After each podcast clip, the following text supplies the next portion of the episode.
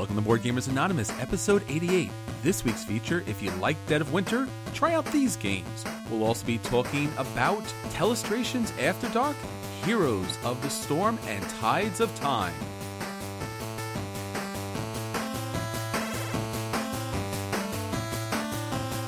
You're listening to a proud member of the Dice Tower Network, dedicated to bringing podcasters together for the greater good of gaming. It's sort of like Voltron, but with better lip syncing. Find out more at Dicetowernetwork.com. Welcome to Board Gamers Anonymous, the podcast about board gamers and the insane fun we have at the table together. This is Chris. This is Anthony. And this is Daniel.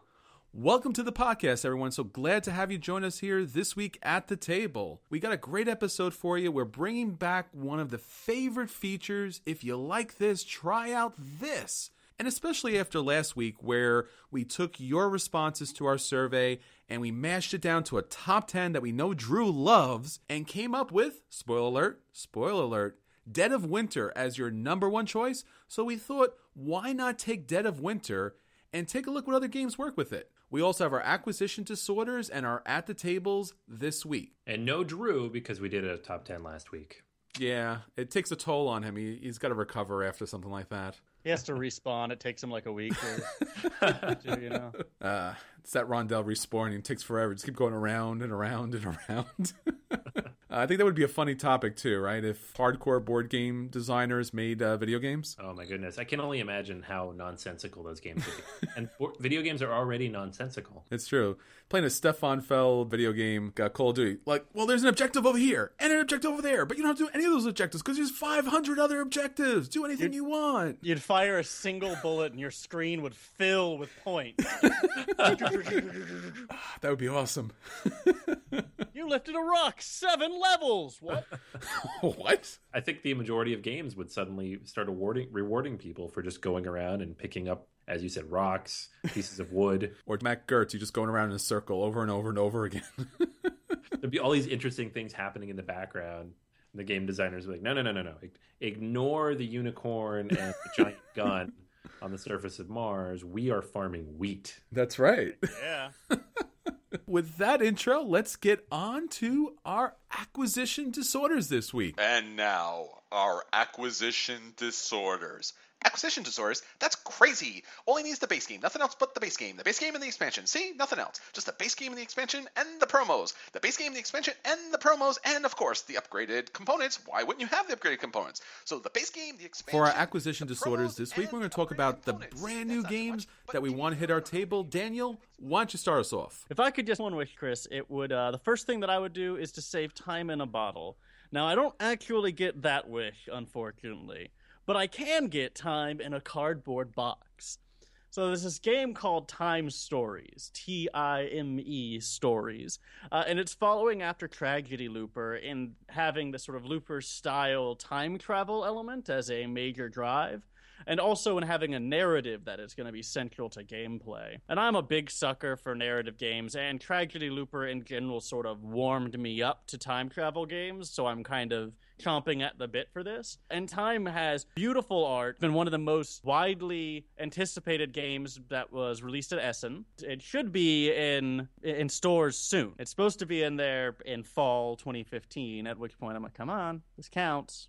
Now, now, now counts. Travel back in time and put it in the store now. Hurry up, let's do this. Time Stories is definitely a game I think that's worth looking at. Unfortunately, since it's so very new, there's not as much information available about it as I'd like. Though they do have the full rulebook up for uh, for you to read through if you'd like. If you're the kind of person who likes to tease yourself with those sort of things. Uh, and as you can imagine, I am one of those people. So I, I actually have it open on my screen right now, and I've read through it like three times. So that's me. Uh, how about you, Anthony? All right. So last week, Chris mentioned one of the Star Wars games that came out for Force Friday, and that was actually also on this list. But I figured I had a long enough list that I could just throw that one to the side. Just assume I want that because it's X-wing related. You don't say. Let's just assume that I maybe possibly already bought that. Let's just assume that it's already on my shelf. Um, there were other Star Wars games that were released on the same Force Friday, of which I partook mightily. The first of which I knew was coming out, the second of which I didn't and just thought was cute and funny. The first game on the list here was uh, Risk Star Wars Edition. This is the third Star Wars edition of Risk, I believe, that's been released. Um, there was a Risk Star Wars that came out maybe 10 or 15 years ago, and then a second one from the prequels, both of which are out of print now. This one, however, is a new release. It has nothing to do with the new movies at all. It's actually recreating the final battles from Return of the Jedi. And it re implements a lot of the same mechanics from the Queen's Gambit, which is a super out of print, super expensive board game based on the Phantom Menace. That is a game that will cost you three or four hundred dollars if you are interested in purchasing it but it is amazing looking. I've never played it, so I have no idea if it's any good. But in terms of components, it's just stuff everywhere, and there's this three story thing in the middle of it, and there's three different battles going on, and you have to manage all three of them at the same time. Star Wars Risk is the similar idea with a much more scaled down looking battle. Um, it's a $30 box from Hasbro. So obviously, there's not a ton of stuff in the box here, but using the same mechanics, using a little bit of what Rob Daviau put together for his previous game 10, 15 years ago and recreating the final battle from Return of the Jedi. So you're fighting on the planet, you're fighting in this in space, you're trying to take out the Death Star uh, or protect it, depending on what side you're on. And you're doing it all on this kind of awesome TIE fighter shaped board. Um, the game looks pretty cool. I have not yet gotten it to the table, but just based on what it's re-implementing and what battles it brings in and the miniatures that do come with it, which I'm sure are super low quality and cheap because of the you know price point of the game, but the fact that they're there, very interesting. So I'm, I'm interested in this one quite a bit. There's also a black edition or black series edition that people have been talking about floating out there that I have not seen. I don't know if this is out yet or coming out anytime soon but it'll have slightly bigger, slightly more advanced components for $50 instead of 30. So I do not have that version, but the regular version I believe you can find in just about any toy store at this point. And then the second game that I was interested in, kind of just saw this one when I was on Amazon looking at the Risk game was Loopin' Chewie. And yes, that is a Chewbacca version of Loopin' Louie. And that alone was enough. I thought that was awesome. Loopin' Louie is a fun game. It's a dexterity game. It's a classic. There's tournaments based on this game. It's a kids game, of course, but it's just it's that much fun. You know the way it plays. And they replaced core part of the game, Louie, with Chewbacca in the Millennium Falcon. It only plays three players, unfortunately, on, instead of the original, which plays four.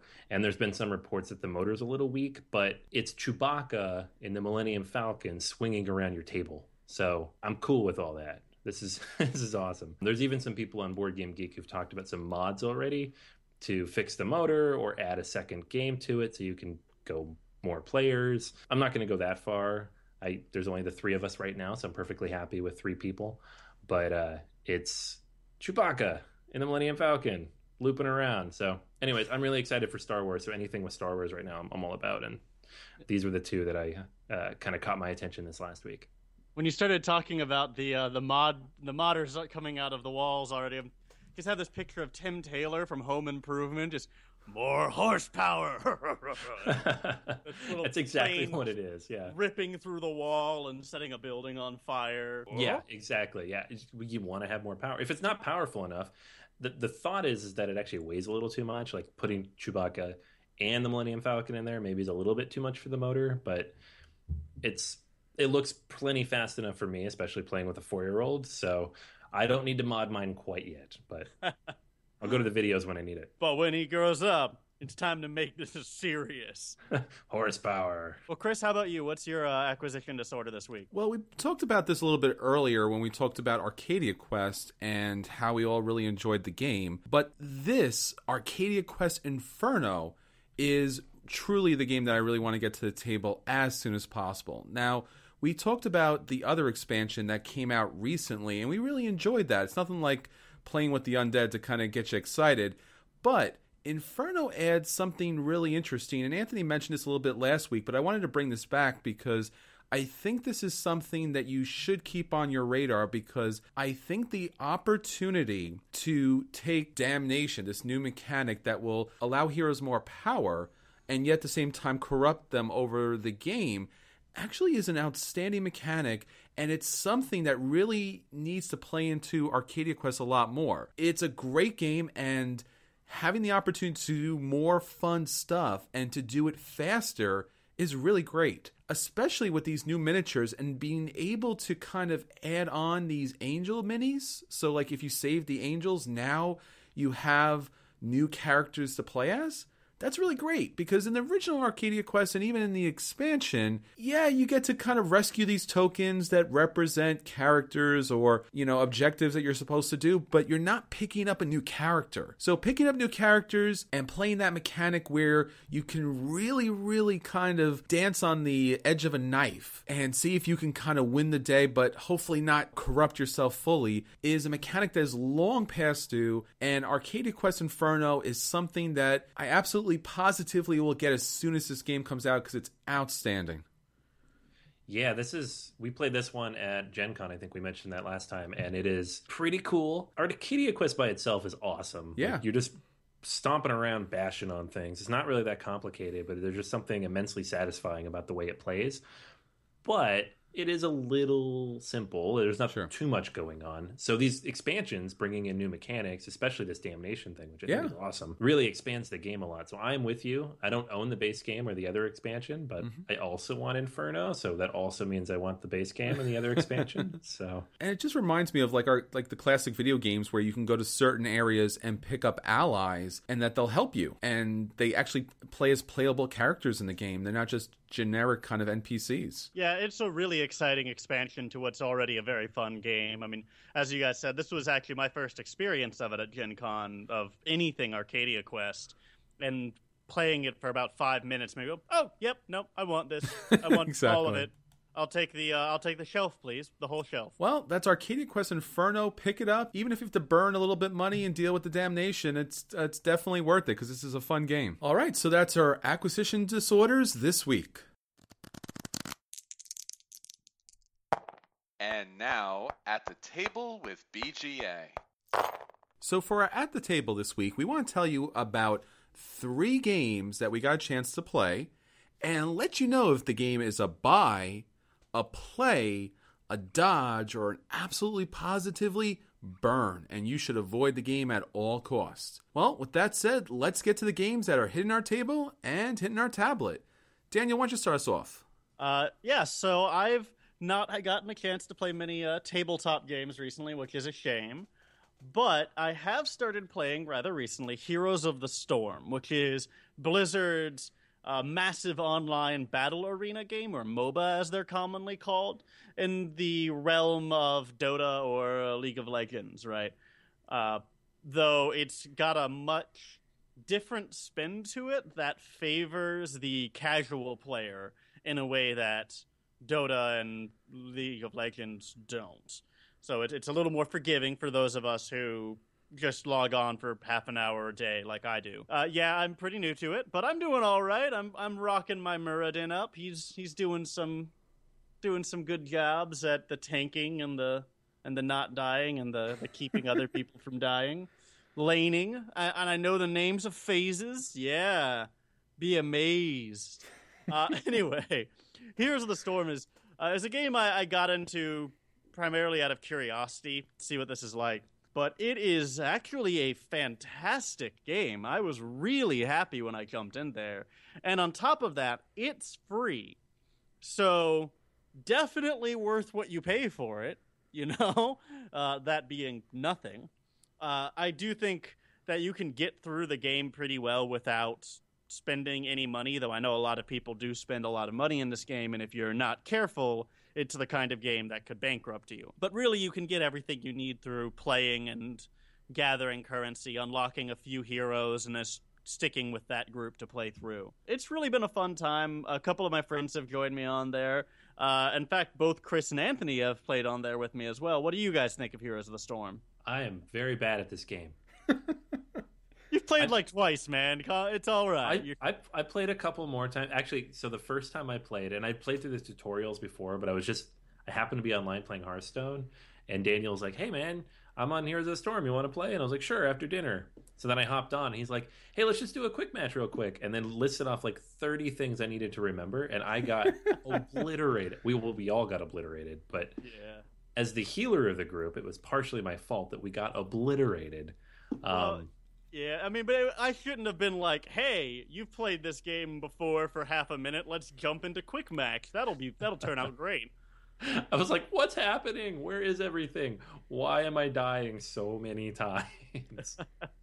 um, I've played probably half a dozen games now, which is only a fraction of what's required to be any good at a game like this. But I finally feel like I understand where I'm supposed to go on the map and what buttons to press, so that's good. uh, I do like this one a lot though because I've tried League of Legends before. I tried Dota 2, and those are even more brutal, like way more brutal. Because in this game, there are objectives that you can go do, like little quests that anybody can do. And when you do those, you hurt other people. So you don't have to just immediately face off against other players who will destroy you. Just you like the haven't played- real world, your accomplishments harm others. Yeah. Hurt life your lesson. enemies by achieving your goals. The best revenge is to live a good life, right? Yeah, yeah. And complete Or- objectives.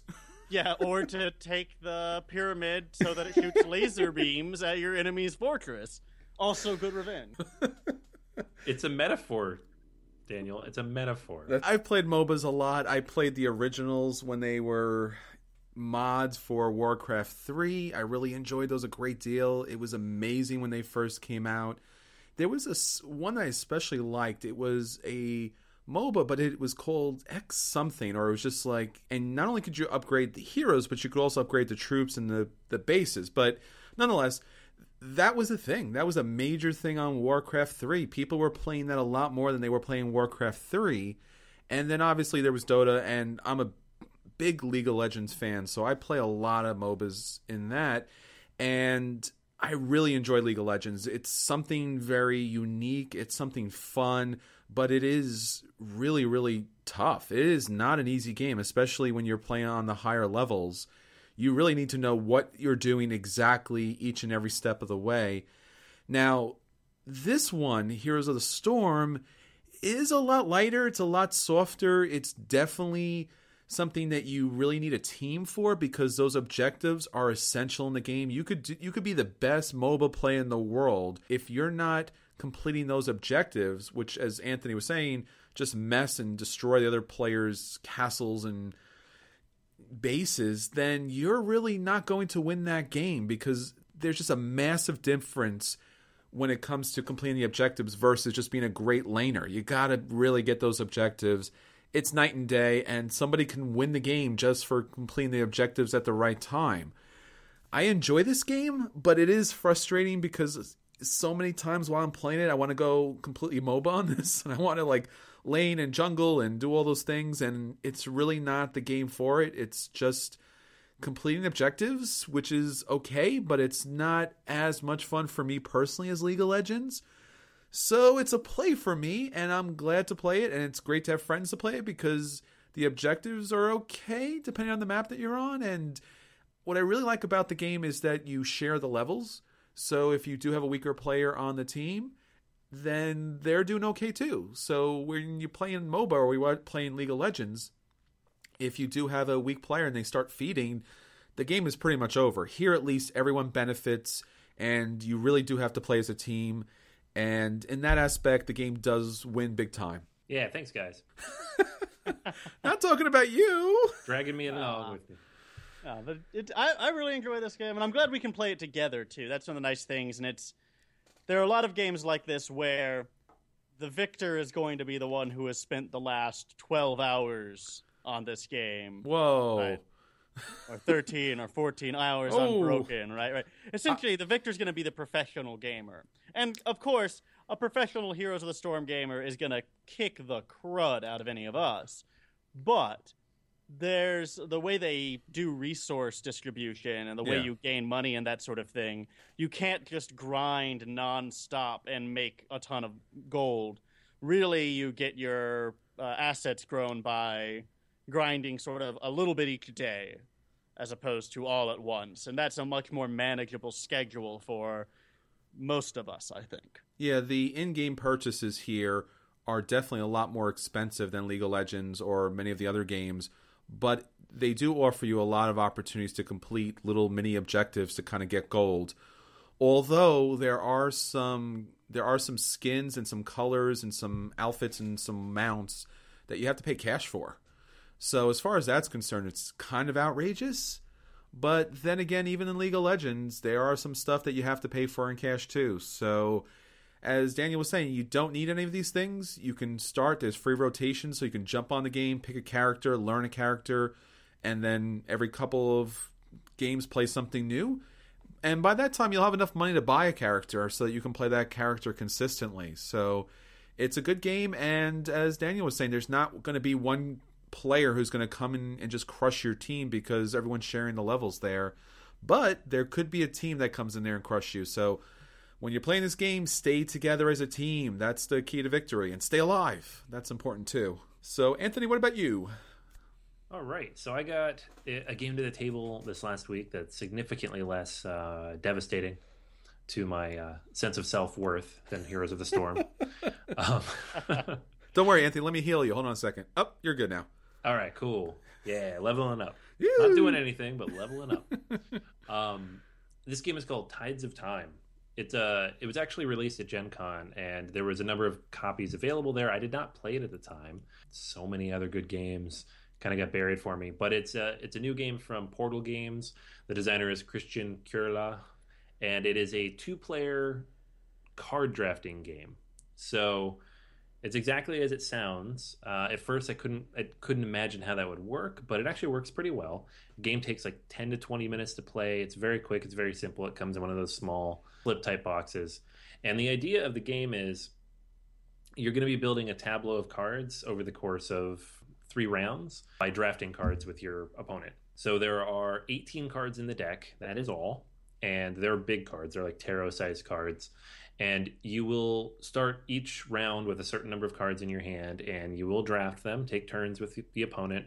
Take one of the cards pass it to them they'll take one of the cards they'll pass it back to you and so forth and so on. Each of those cards has a suit on it and some kind of special ability that'll score points. So there are five suits in the game total and then there are things like for each crown gain three victory points. For each hand gain three victory points. For the majority in the castle suit, gain seven victory points. If you have a set of these four, gain this many victory points. So as you play the cards, it's going to kind of show you what you need to have to get the points at the end of that round. And you're going to score at the end of each round. There are a couple of special cards, like the King's Nest is one that a lot of people point out as a little super powerful. It allows you to win all ties. Otherwise, with a tie, nothing happens there are a couple others as well that are a little game breaking or more interesting. And because there are two or three of those kind of cards, it's not super imbalanced because if you're drafting, you would ultimately get to choose if you want that card as well. The interesting thing about this game though is that it plays so quickly and after each round you're going to keep one of those cards. So that's going to be your relic of the past is the card that you keep on the tableau. So you'll have your five cards out at the end of the round. You'll pick the one that you want to keep there and then pick the other four back up, shuffle them back up with the rest of the cards in the game, and do it all over again. So each time you go through it, you're going to have one more card. Round one, five cards. Round two, six cards. Round three, seven cards. And therefore, you can build a bigger combo and you can kind of build towards something too. Like if you want to have all five suits for the 13 victory points it gives you on the Maze of the Damned, then you would make sure that each of those three cards you get is a different suit. I liked it a lot. We played several games of this very quickly. There are a handful of combinations that seem a little powerful, but as we kind of played through it, they didn't keep popping up. Like one person didn't always win with the King's Nest, even though it seemed like they probably could have. The scoring is a little wonky. Some rounds somebody would score like 40, and then the next round somebody else would score 40. It really depends on what you can chain together. But you can't really run away with the game either because most of your cards get shuffled back up every time you play. So for me, this is a uh, a strong play.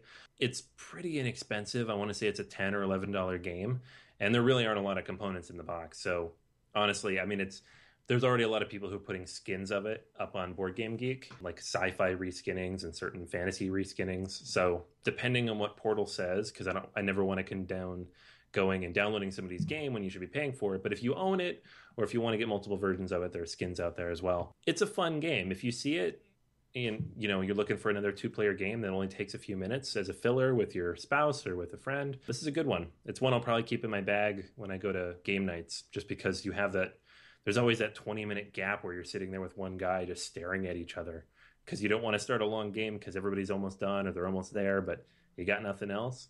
Now you got Tides of Time. So, a game that I got to the table with the family is a game that I really didn't want to get to the table because I had some really cool games to play. And I'm like, hey guys, you want to play Camel Up? They're like, eh. I'm like, hey, do you want to play Castles of the Mad King Ludwig? They're like, eh. And they're like, all right, so what do you want to play? And they're like, Telestrations After Dark. And I'm like, no, no.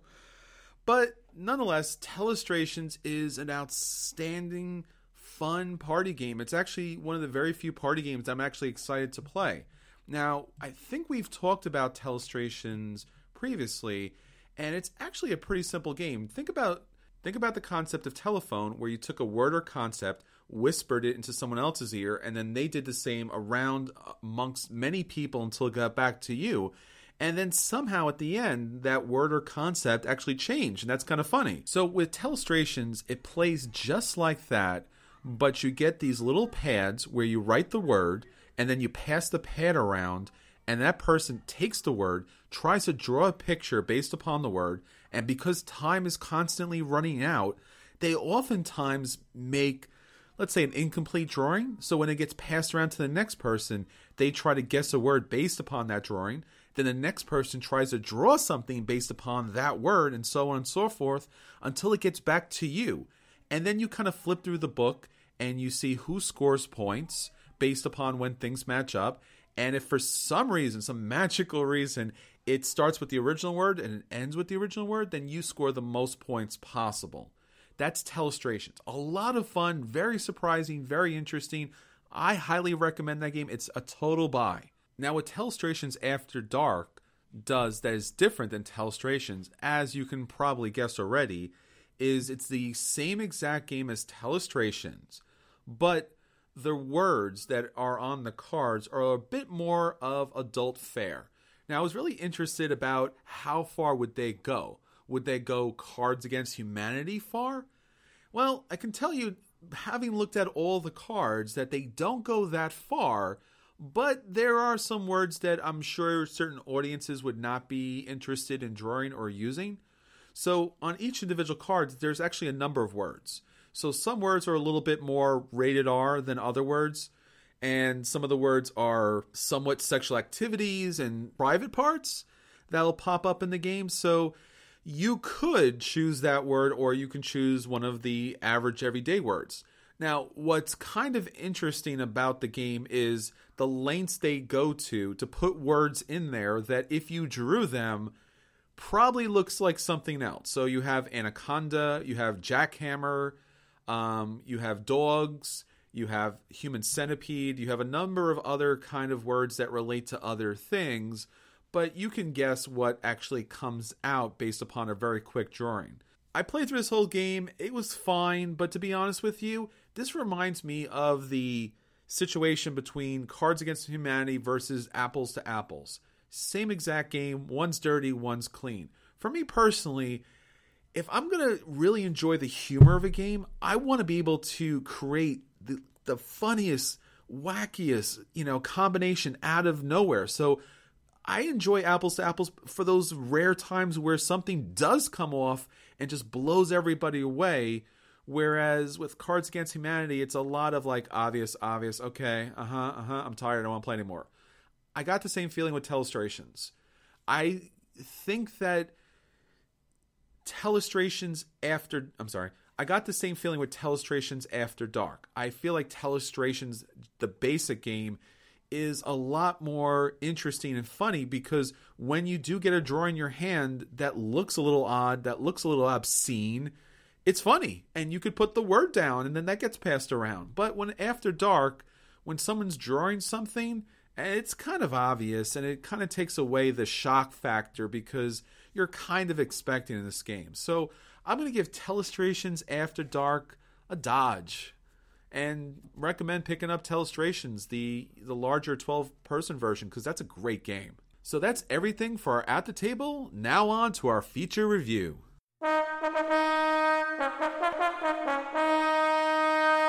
And now, BGA's feature review. So, for this week's feature review, we're going to be talking about Dead of Winter, a Crossroads game. Now, in this feature, if you like this, try that. We're going to take a look at the outstanding themes and features of Dead of Winter and see where those elements can be found in other games so you can expand your collection and still at the same time enjoy the greatness of Dead of Winter, but in a different format. So, to start off, let's take Daniel. What do you got for us? Well, Chris, uh, I decided to focus on the theme of uh, Dead of Winter when I was putting together this list. So I'm, I'm looking at games that are sort of either horror themed or post apocalyptic themed. Though I tried to capture a little bit of what makes Dead of Winter Dead of Winter alongside that, beyond just that.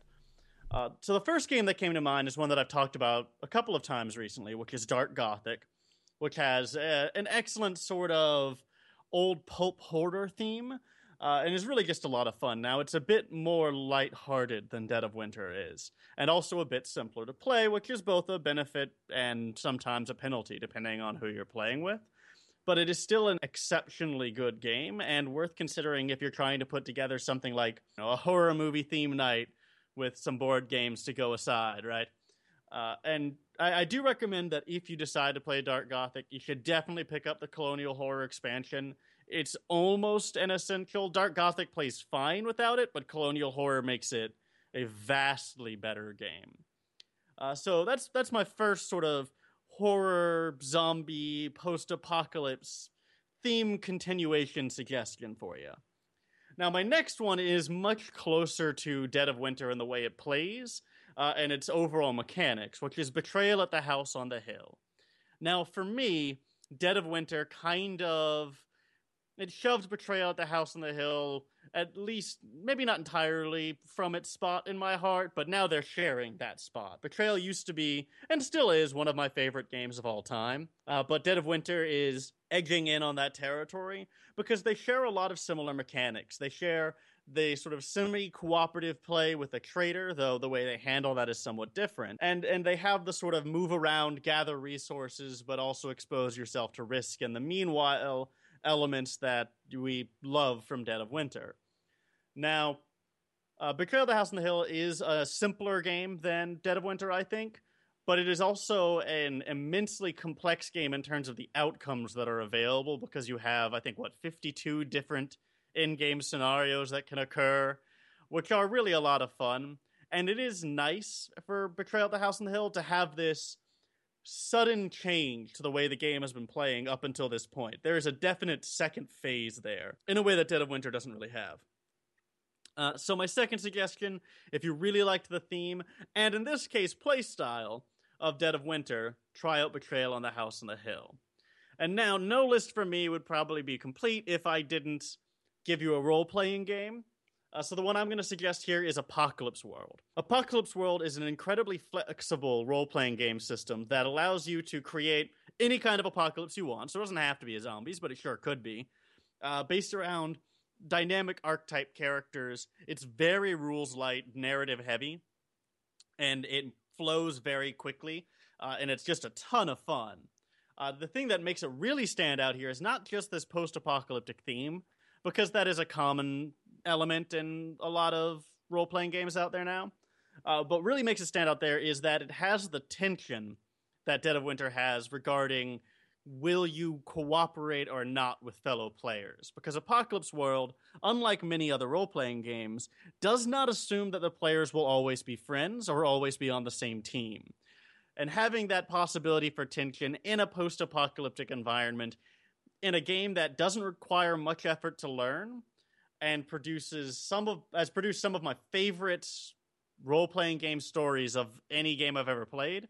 Uh, that makes Apocalypse World a highly recommended uh, game to look at if you like Dead of Winter. So those are my three suggestions: Dark Gothic with the Colonial Horror expansion, Betrayal at the House on the Hill, and Apocalypse World, an excellent role playing game. Anthony, how about you?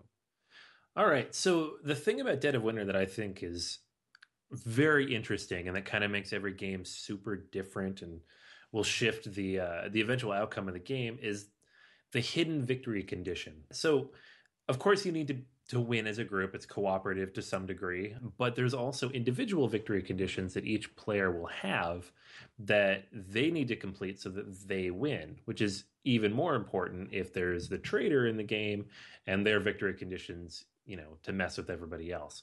Um, hoard all the food or mess with the fuel or whatever it ends up being. So I like that idea of having everybody with different ways to win the game uh, that are hidden throughout the game. So this is not a hidden objective necessarily because that's something that you know everybody you know how you're going to win the game and there's this one extra thing that you can score points from so like the cards from ticket to ride or the tiles from suburbia that's a hidden objective that's going to get you bonus points this is actually a hidden victory condition you cannot win if you do not complete this and nobody knows what it is except for you so one game that i really like that does this very well is Shadow Hunters this is a game that came out for us a lot at the game store. In the game, there are shadow characters, there are hunter characters, and there are neutral characters. Everybody's dealt that card face down.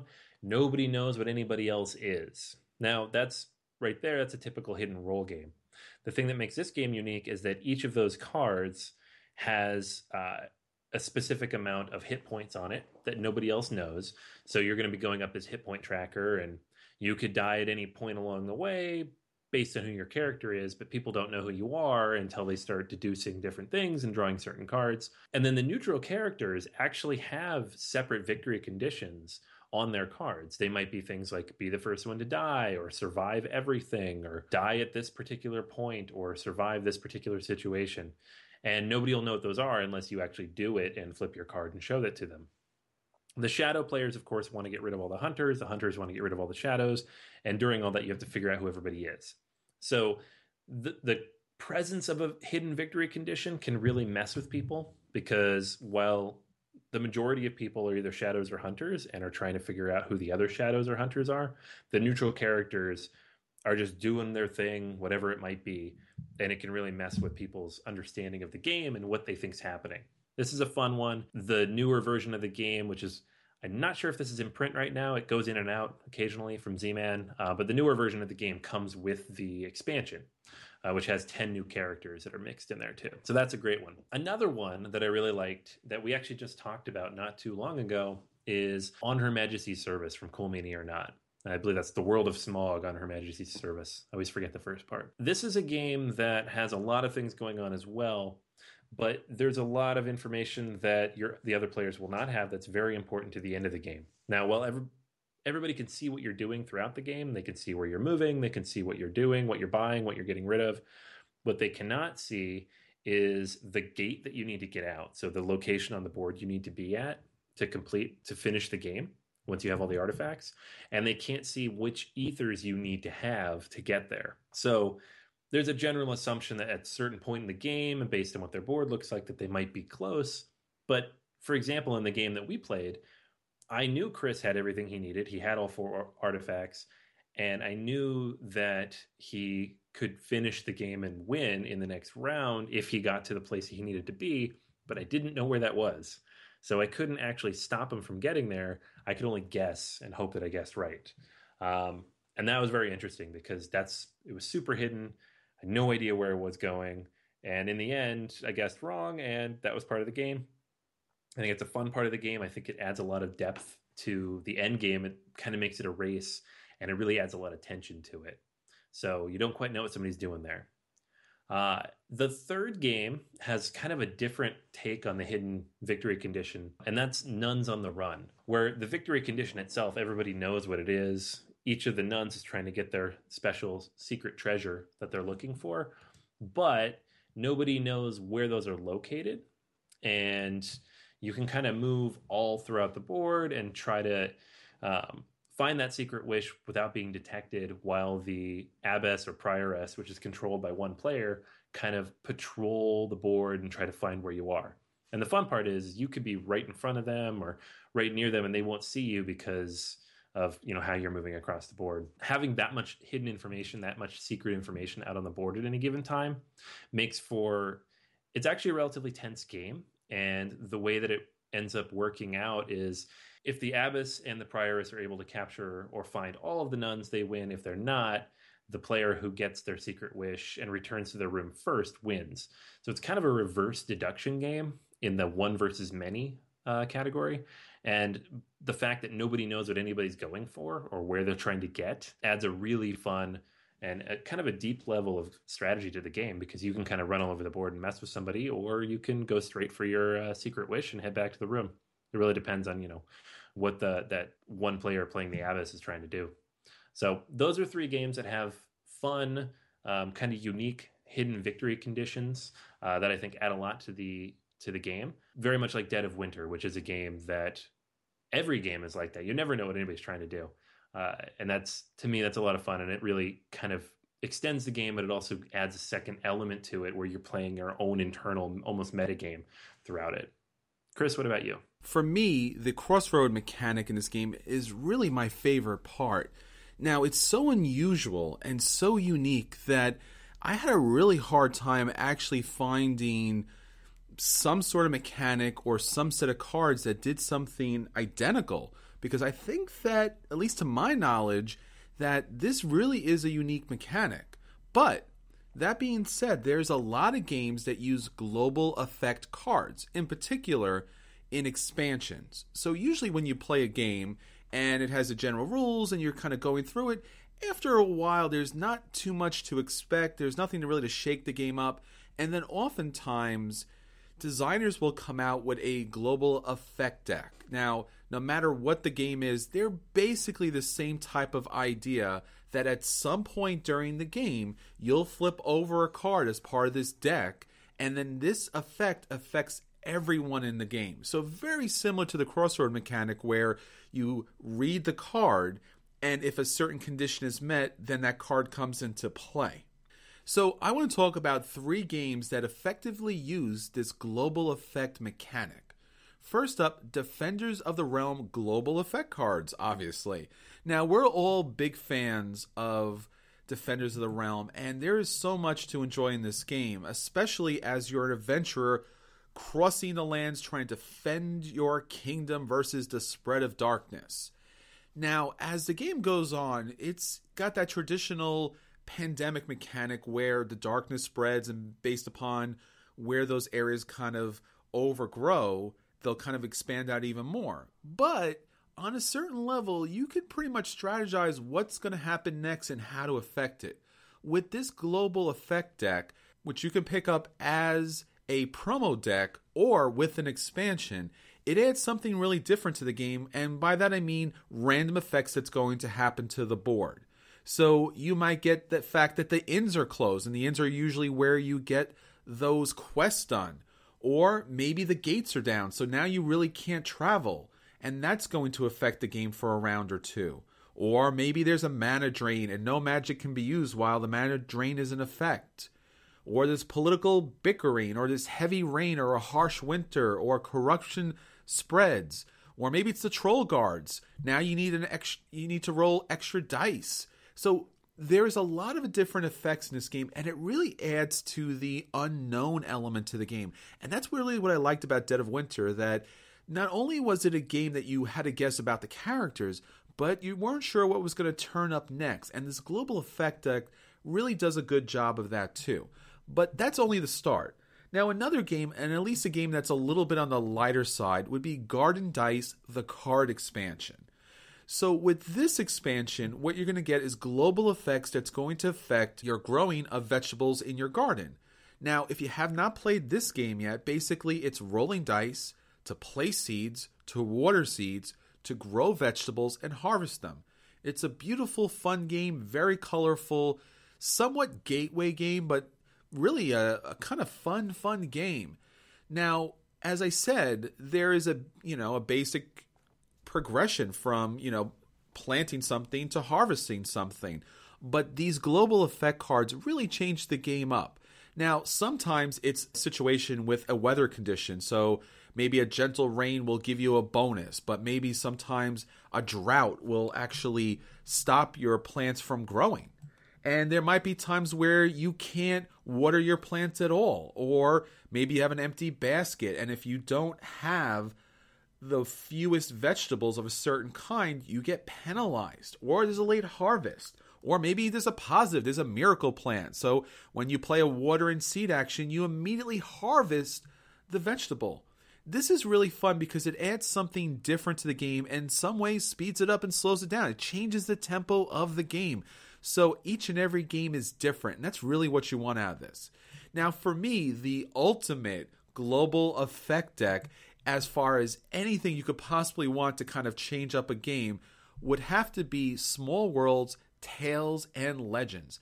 Now, I gotta say, I like this deck so much that I actually picked up a second one. First off, you're gonna get outstanding artwork, and I really love the artwork here because basically, when you're playing Small World, you get the artwork for the characters and you get the artwork for the power, but you don't see the characters in action.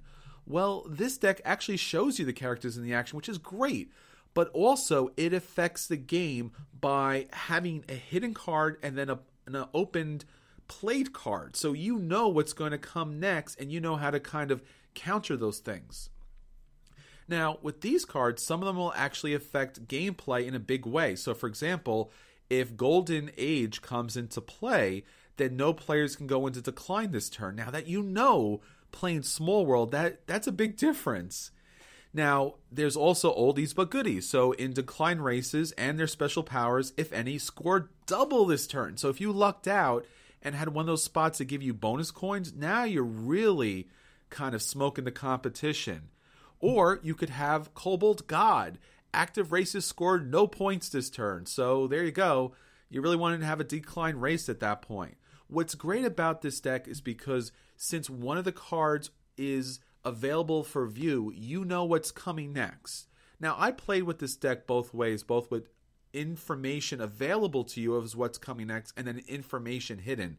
My family and I, we really enjoyed the hidden information aspect of this because it really added to, to a surprise element. Because basically, beyond picking the races and special powers, there really isn't nothing very there really isn't anything different to the gameplay. So this global effect deck really does add so much to the game. So I'm going to say global effect deck for Defenders of the Realm, for Small Worlds, Tales and Legends, and Garden Dice, the card expansion, does its best to come close to the crossroad mechanic in Dead of Winter, and you should check those games out. So that's everything for this week. Please keep in contact with us on Facebook, Twitter, BoardGamersAnonymous.com, our guild on Board Game Geek. Don't forget to rate us on iTunes and Stitcher.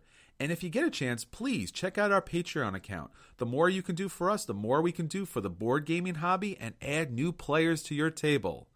Till then, this is Chris. This is Anthony. And this is Daniel.